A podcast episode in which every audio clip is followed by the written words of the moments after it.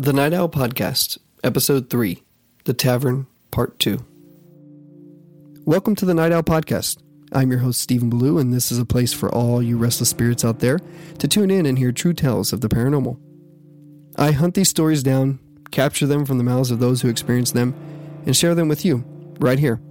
If you have a story to tell, please send it to the Night Owl Podcast at gmail.com. In this episode, we continue where we left off on episode 2 where employees and patrons of the iconic tavern here in Austin, Texas, are experiencing things they can't explain.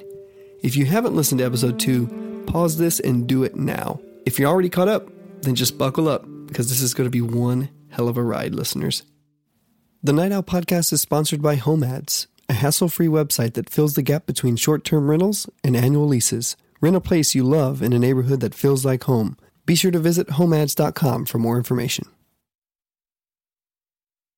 When I concluded my initial interviews with the staff and patrons of the tavern from the previous episode, I reached out to my friend Sara to see if she could visit this place with me and either validate some of the claims or possibly shed some light on what was actually going on there.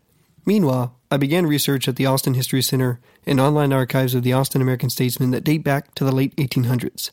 I thought there was bound to be something in the records about a young girl's death around that time tied to that location, or at least something that perhaps mentioned the building being a secret brothel or speakeasy during the Prohibition era. I spent the day at the Austin History Center, then another two days researching online, and you know what I turned up? Nothing. Not a thing. That brought up a red flag for me. Another red flag that came up for me was that I found dozens of iterations of this ghost story about the tavern written in articles online and in print. They all had some similarities, but it was all very inconsistent. Some of the stories say that Emily was a prostitute working the upstairs brothel. There were various stories about how she died, too. Some articles claim that she got caught in the middle of a barroom brawl and ended up being shot, in some cases, beaten to death. And in some of these stories, she had a daughter who was with her who was also killed. And in many others, there's no mention of the daughter at all. Some articles report of the claims of people seeing Emily, the prostitute, in the second floor window. Then some articles tell the story we heard in episode 2 that Emily was the young daughter of a madam who worked in the upstairs brothel, and that a male customer of her mother's raped and murdered her and stuffed her in the third floor crawl space. If you want to go down the rabbit hole I fell into, just type the tavern haunted Austin, Texas in Google search. You'll have plenty to keep you busy, trust me.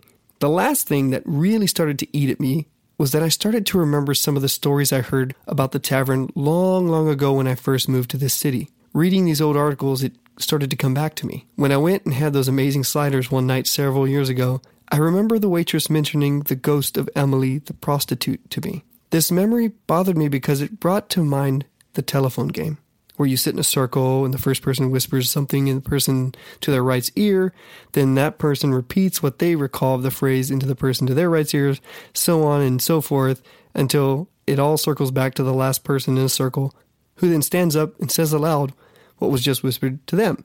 By this point, the phrase or sentence has been so garbled up that everyone gets a big laugh out of it. I realized this story started off with Emily as a prostitute, but now had morphed into this young daughter of the prostitute and met a much darker demise than what the original story had said happened to the prostitute.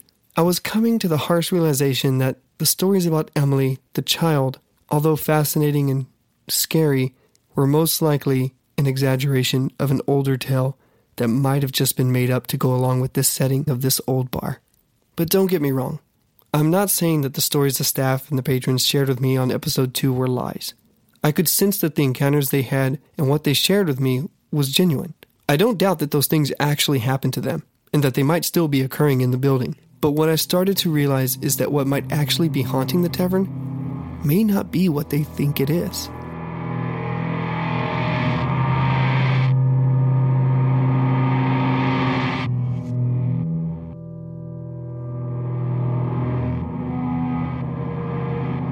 On October 25th, around 10:30 p.m., I found myself standing outside the tavern in the parking lot across the street again. As with before, I kept Sara in the dark about all this. She knew nothing about what she was walking into, nothing about what the staff had told me. It wasn't long until Sara and her husband parked and I walked over to greet them. There was something about them, Sara and Renee, that felt comforting, which was a good feeling to surround myself with as I'm about to dive in and investigate a haunted place that supposed history is anything but comforting.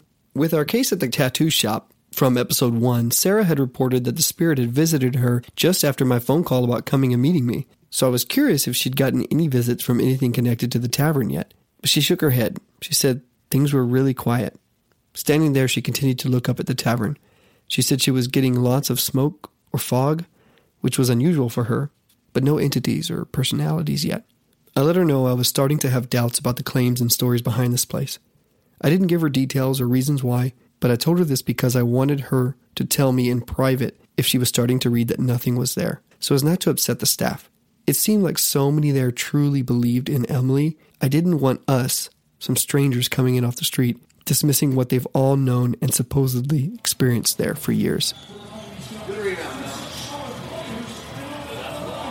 Tonight, there was no World Series game on, so it was a tad quieter, but it was still a rowdy sports bar with 48 TVs. We lingered on the first floor for about 20 minutes or so. Sara was still getting nothing, just smoke and fog. So we pushed up to the second floor. Here she got glimpses of something a male spirit, but she said he didn't seem very strong, almost like he was just a watcher. We stayed on the second floor for another 20 minutes. Sara sketched what she was seeing, and it appeared to be a man with a very large mustache. But I can't figure it out. I can't figure it out, and it's the second time I've drawn him, so I know he's got a big, big like mustache, and he seems color? a little angry. I'm getting a lot of mist, uh, but that's all I'm getting. And he's not angry, but he looks angry. Thinking if they were to see this man, they would see um, they would see him in fog, cased in fog or a shadow. But that's it. It wasn't until we pushed onto the third floor, that's off limits to patrons, that Sara got something more concrete.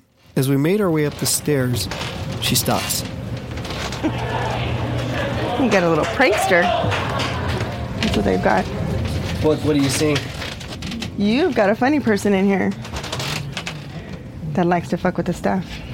Uh, they they like to do the, st- the stair thing, come up the stairs and hide, drop things, random things, make noises. Did you get a sense of that? What like what kind of person that is? No, because they keep hiding, and I can't. I don't understand why they're doing that. Why they're hiding? So that's a little odd but it's this other it's this other person that I'm interested in finding. The other the other prankster type thing is more fun. It's not mm-hmm. and they're the ones if they're up here they're hearing when the stairs creak or stuff dropping or they can maybe come out and look and there's nothing there. I think that's what it is. It's just this and he's hiding from me too. So I don't know what the deal is. I'm not sure if you caught that, but Sara said he referring to the prankster, which the staff was assuming was Emily. I didn't say anything though. I wanted to see where this was going to go. After a good while, 30 or 45 minutes, Sara started to get a handle on things. She started noticing that the prankster spirit was traveling somewhere through the walls. It was staying within certain areas of the bar.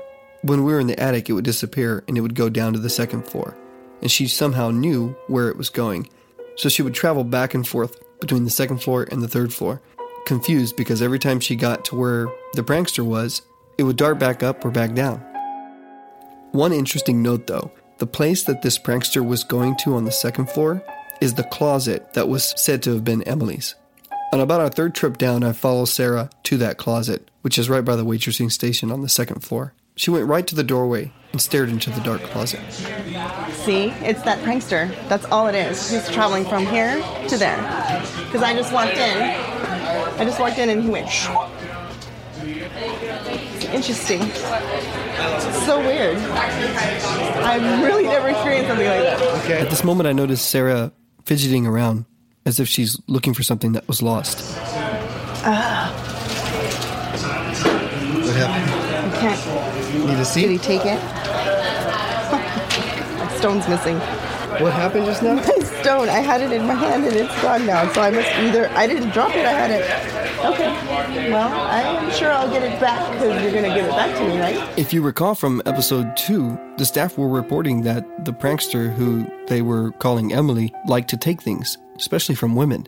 And now Sara's stone, which was an amethyst that she carried around with her, went missing. And apparently it was in her hand when it did. She eventually did get it back, shortly after this happened. And I got my stone back right away. Where was it? Right here. Wait, where did you find it? It was on the steps. That's why I came in here because it was in there. And you don't think you dropped it? Mm, no, because I would we would have heard it fall. It's a stone. so I was like, did you just snatch that out of my hand? It's beautiful. And that's the prankster? That's the prankster. The night continued like this for nearly an hour. I could see Sara was getting frustrated, unable to pin what she was seeing down to an area long enough to read it. After nearly an hour of cat and mouse, Sara starts to piece together a theory. She thinks the dumbwaiter, which is located right by the second floor closet, is allowing the prankster to travel through the walls from the third floor all the way down to the first floor. And can you guess where the dumbwaiter opens up downstairs? The kitchen. This is prankster territory. Okay. That's what this is. Yeah, this is prankster territory. It makes noise. It do, it does. Yeah, that's exactly what this is. This is the same thing. Same thing from upstairs. Get any visuals? Are you going to let me see you? Maybe. No. Okay. I think we need to test the theory. Okay, let's go test the theory. Sara came up with a controlled experiment she believed might trap the prankster in the second floor closet long enough for her to get a clear view and maybe even communicate with it. It involved utilizing her husband Renee and the dumbwaiter. It's a small elevator for carrying things, especially like food and dishes, between floors of a building. This one was right next to the second floor closet by the waitressing station. Renee apparently wasn't favorable to the spirits, according to Sara. Not sure why, but they didn't seem to like to be around him. So Sara had a plan to open up the dumbwaiter on the second floor closet and hold it open there. Meanwhile, Renee would go upstairs and sit on the third floor stairwell, which is where the prankster liked to dart off to when Sara was downstairs. Okay. We'll just leave it like that? Okay. That's me opening up the dumbwaiter. Sara's making her way over to the closet, and Renee's on his way up to the stairwell. I joined Sara at the closet door. It's such a small space. I couldn't see anything but boxes and supplies. Sara, on the other hand, was seeing something. The experiment seemed to have worked. Hey. You gonna come out of there? I'm not gonna hurt you. Hmm? He's not gonna hurt you either. No, he's not. He likes kids. She's referring to Renee upstairs. It appeared the spirit was asking Sara about him. And this was the first time I'd heard Sara refer to the prankster as a kid. Sara was also sketching something in her notepad as she was communicating with the spirit. I glanced down and noticed the drawing was of a little girl. But that's you. Oh, it's bad. I know. I know, it's a bad picture. Do you like messing with the people here? Can you say your name? Can you show me a letter in your name? Do you know how to spell? How old are you? You can tell me that. How old you are? Who are you talking about? Um, I don't see him. Okay, she went upstairs. What did she tell you? She said, Someone's coming. He's standing right there. There's nobody standing here. And she left. I didn't see anybody. So things were starting to get interesting now. It was close to midnight and the bar would be closing down in a few minutes. The whole night was like a game of hide and seek. Until now, Sara hadn't gotten a good look at the prankster. Now that she did, she's saying it's a girl. I knew that this matched the stories more, but didn't mention anything to Sara. Again, I wanted to see where this all was leading. But now, the smell spirit began to pique my interest. The whole night, it appeared he was somebody not to be concerned with. He seemed disconnected to the story surrounding the tavern. But as soon as he apparently showed up based on what the girl had told Sara, the atmosphere changed. The prankster disappeared, kind of like it was scared of the man. I also noticed Sara was growing a bit more concerned as well, although she was trying to hide it. We went back up to check on Renee on the third floor. Sara passed the crawl space at the top of the stairs, like she'd done countless times that night. But she never once did as much as even glance down at it. I kept waiting for something to draw her attention to it, but it never happened. Tell me to wait over here. It seemed to have worked. Really? For a while. What is it? Sara suddenly started talking to the child again. There's nobody downstairs. She didn't stop talking to me. Hmm? She didn't stop talking. Why are you going to stop talking to me? Fantastic. She's gone. Okay, it's fine. What is she afraid of? Can I show you something up here? Yeah. Okay. As the night was coming to an end, I felt the need to take Sara over to the crawl space, just to open it up and see if she got anything. I was curious myself if the story of how Emily died was true in any way. As always, without saying anything, I just walked Sara over to it. I don't know how this stays shut, but Is there anything that you sense in there? Yeah, don't open it. Just then, as I had opened the door, out of nowhere, Sara's hands came in and slammed it shut, as you just heard. Did you get something? What happened? She said, don't open it. She's gone. He's there. Sara pointed directly behind me, on the stairwell. She said the man from downstairs was now standing on the stairs behind me, and he looked very upset. This was the first time all night that the hair stood up on the back of my neck. The atmosphere went from positive to negative in just a split second, the moment I opened that crawl space door. Sara stood there, with her arms outstretched, her eyes shifting from the crawl space to the back office and behind me on the stairwell. Then Sara began talking to the man. So what happens if I open that door? Hmm? I'm not gonna open it. I'm just asking. They're both yelling at me. You don't want me to open it. Why? You want me to open it? Can he open the door? Apparently, there were no objections from the two spirits about Renee opening the crawl space door, so he did. What is it? Sara got on her knees and climbed in. I didn't expect her to do that. The opening was small. The space was extremely dark inside and very cluttered with boxes and other things that I couldn't make out. It went back a good ways into the darkness that we all couldn't see past. Lots of smoke.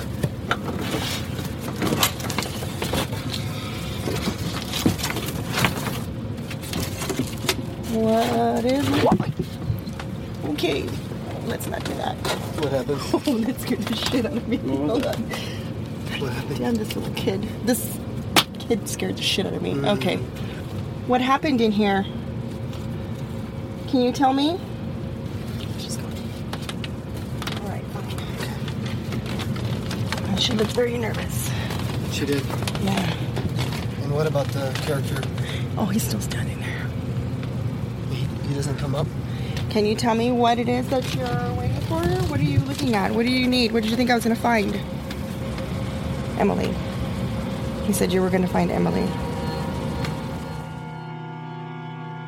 When Sara told me the name, my thoughts were going everywhere. Is Emily real? Did this all really happen to her? Was my theory about all this being an exaggerated ghost story wrong? How could this be?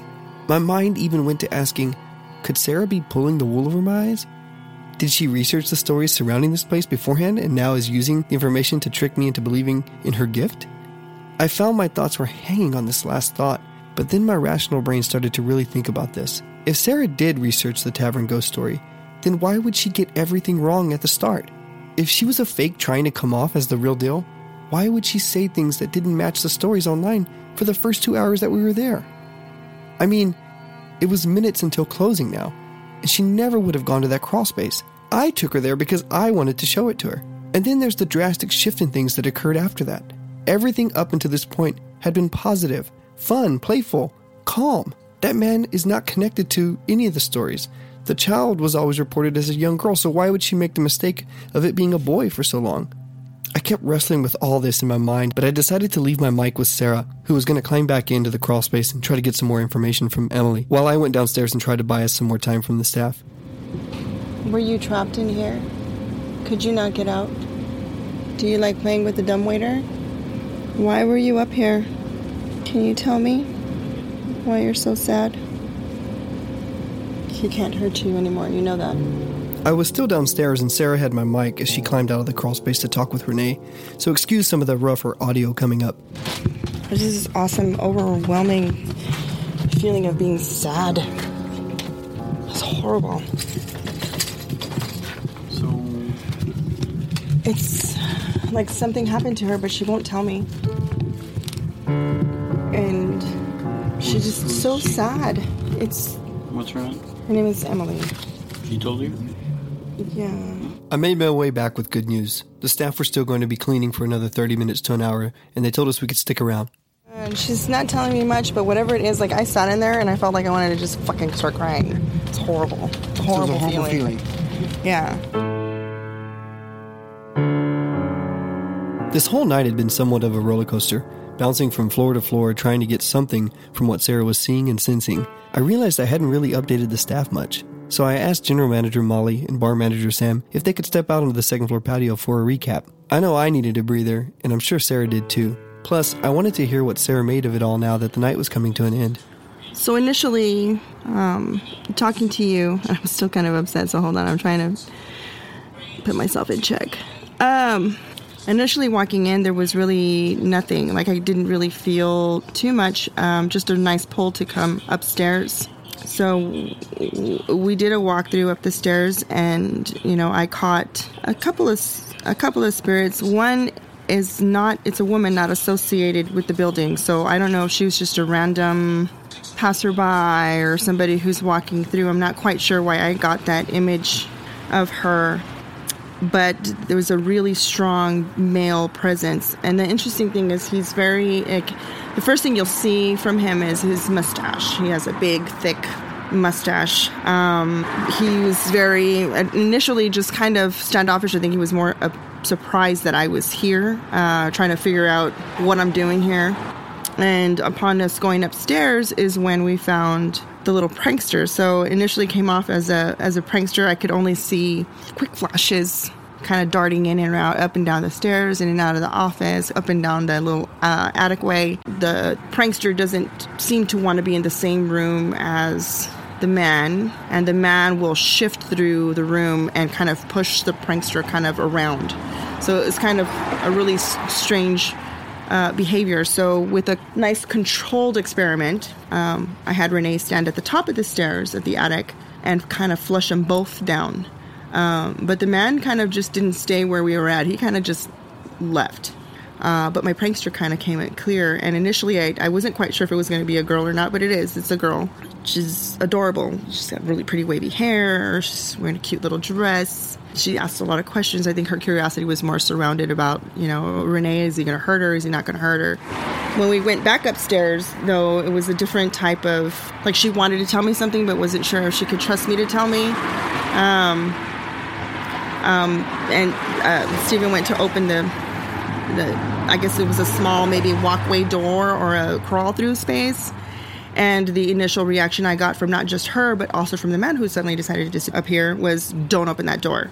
But there's this instant, overwhelming feeling of like, the best word for it is just like despair or sadness in that area, in that space. And she popped in gave me a little a good little scare because I wasn't expecting to see her behind all those boxes back there. But she was very urgent, very um, a totally different demeanor from somebody who's doing a prank to an urgent message like I need you to do something or I need you to see something. Um, I don't know. When we closed the door at that point, that man never left, but he did come two steps up into the up into the stairwell, like towards me.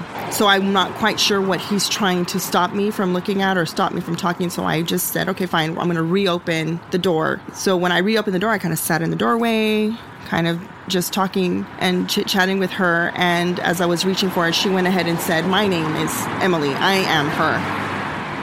And she was, I don't, the images that I was getting were not favorable images. There was, um, almost like she was kept there or tortured or was afraid of any man.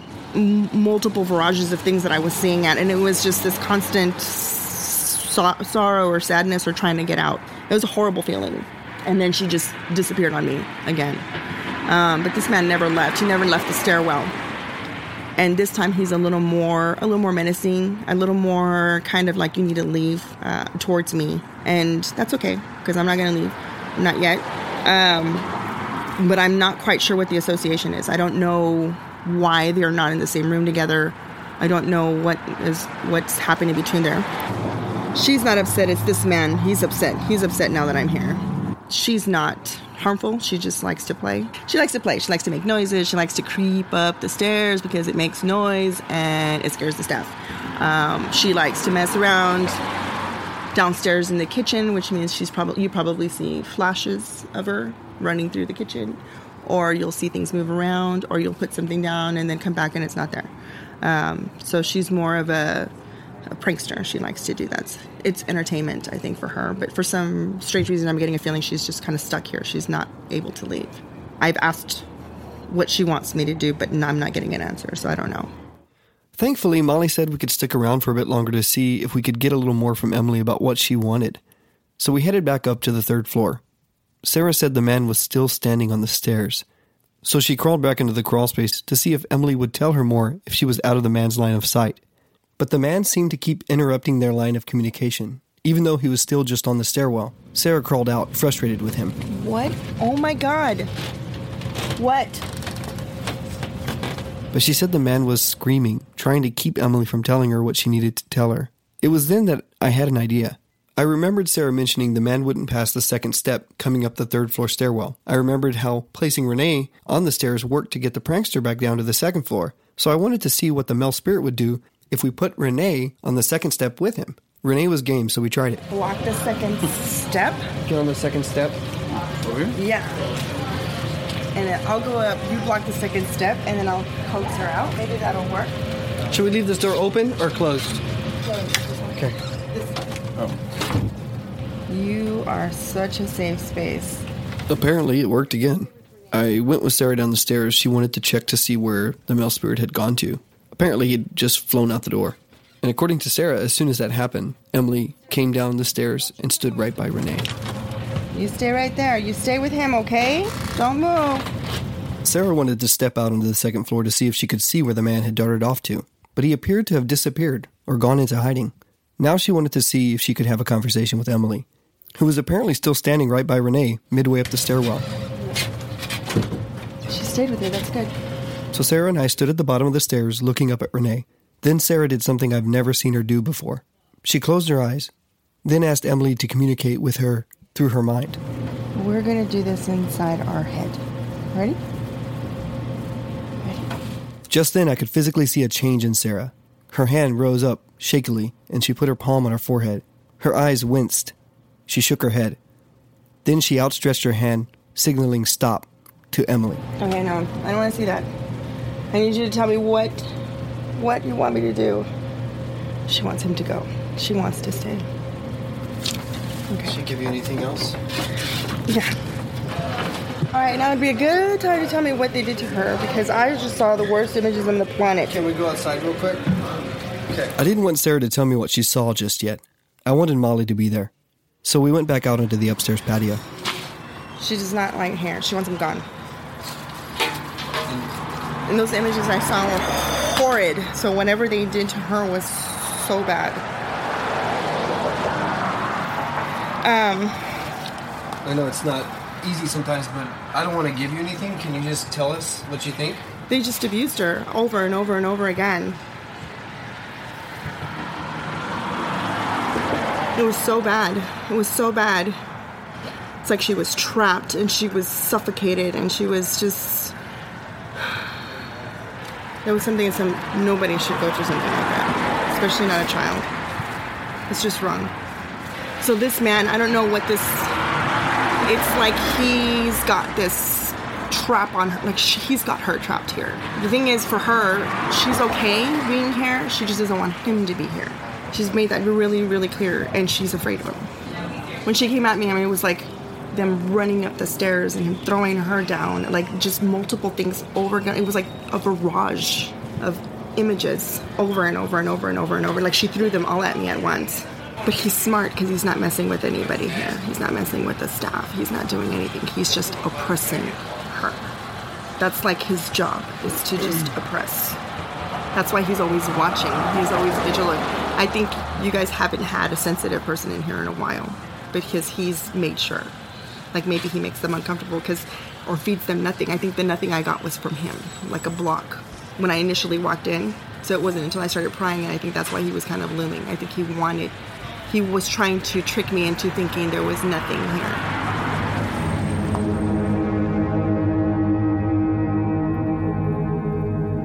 We had to wrap up after this last conversation. It was almost 1:30 in the morning and the staff were exhausted.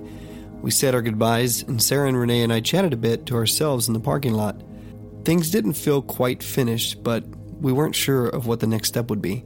Both Sara and I knew we wanted to dive into researching the place now, get a little bit further than what I had already done. Also, Renee had snapped a photograph with his phone while Sara and he were on the third floor by themselves just shortly after I'd shown them the crawl space for the first time. I had gone downstairs, and he and Sara were up there alone when he took this picture. He shared the image with me because it had something unusual in it. It was hard to see it on the phone, and it was getting late, so he just texted it to me and we parted ways, and I was going to look at it later. When I got home, I decided to pull the image up on my computer for a closer look. Now, I'm extremely skeptical of paranormal photos. I'm usually not impressed with these because they're mostly photos of orbs, and about 99% of the time, orbs are simply bugs or specks of dust hitting light. On occasion, there's some that emit their own glow and light, and those are interesting, but this picture that Renee had sent me, it was no orb. It was a black figure standing near the top of the stairs on the third floor. Renee was standing back near the office shooting the pic of Sara standing to the left of the crawlspace door. To her right, near the stairwell, is this large black mass blocking out the light against the stairwell wall. And even more disturbing, I couldn't shake the fact that I was seeing an image that looked a lot like a face. It was smoky, wafting up from the ground up into the black mass, centered in it, and what made it even creepier was that it was looking menacingly directly at the camera. At me now, staring back at it on my computer screen. I got chills, and I had to show my wife. She recalled taking a photo from a similar position the night before. She quickly pulled it up. I wanted to try to debunk this image. Surely this couldn't be what it looked like. There had to be something else it could be. When we finally found the image that is from nearly the same vantage point that my wife took, it didn't make us feel any better. There was clearly something unexplainable standing where nothing existed in Renee's photograph. The light against the wall of the stairwell was the dead giveaway in this. In my wife's photo, the wall is well lit up. In Renee's photo, it's completely black. The only thing I thought it could be is that perhaps the light in the stairwell could be turned off. And I was going to have to check that the next time we went back to the tavern, if there ever was going to be a next time. The next day, I got a voicemail from Sara. So, after we went to the tavern, I kind of left there with a little bit of a feeling that something was not right. Um, so I went home and did some nice little meditation and some crystal work, and I started getting a man like coming, you know, trying to get a hold of me, like trying to connect. Um, so I concentrated to try to see if I could open up that bridge. It was just really difficult. I've never really experienced um, something like that where someone's trying to reach out and they I can't get to them. Uh, so it took a couple of days before I could get the Walter um, from this man. And the interesting part is that I got it all backwards. And I didn't even realize I had the name until I started actually looking at what I was drawing. I was drawing it um, on a notepad. So I want to go back to the tavern because after talking to Renee, um, I have a theory that maybe he's being held there on purpose, not necessarily wanting to be there, I don't think Emily wants him to be there either. So it's one of those really weird, just an internal feeling that I think he's being held there by something else or someone else. We had another name now Walter. And we also had the photograph from the attic stairwell that we could not explain. But this wasn't enough. The tavern story just wasn't finished for us yet. We knew we were going to have to go back. And this time, we would actually find the elusive third spirit, and they would shed light on this tragic story surrounding this tavern. This story continues on episode 4. We return to the tavern with Sara for a second investigation, get a panicked phone call from Molly who informs us that a shaken employee just saw something in the stairwell that resembles what we captured in our photograph, and I myself start to realize I have a few pieces to this mystery hidden in my very own audio files. Thanks for listening to episode 3 of the Night Owl podcast. To see the photograph of the figure on the stairs Renee took, visit our blog page for this episode. Just visit thenightowlpodcast.com, click on the blog tab, and click on the episode 3's blog link. Be sure to follow us on Instagram, Facebook, Twitter, and subscribe to our channel. You can visit us at thenightowlpodcast.com, and if you have a story to tell, please email me at thenightowlpodcast at gmail.com. I'd like to take this time to thank our musician friends who have sponsored this episode Nicholas Fair out of Corpus Christi and P.D. Wilder from Austin, Texas. You can get a link to their websites or their work on our website. Stay restless, and we'll see you next time. This podcast was mastered by David Dalton of Driftwork Sound. If you're ready to up the production quality of your podcasts or music, go to driftworksound.com. That's D R I F T worksound.com and get your project mixed, mastered, or produced using well established methods and unconventional techniques. That's driftworksound.com. And remember, your first master is completely free.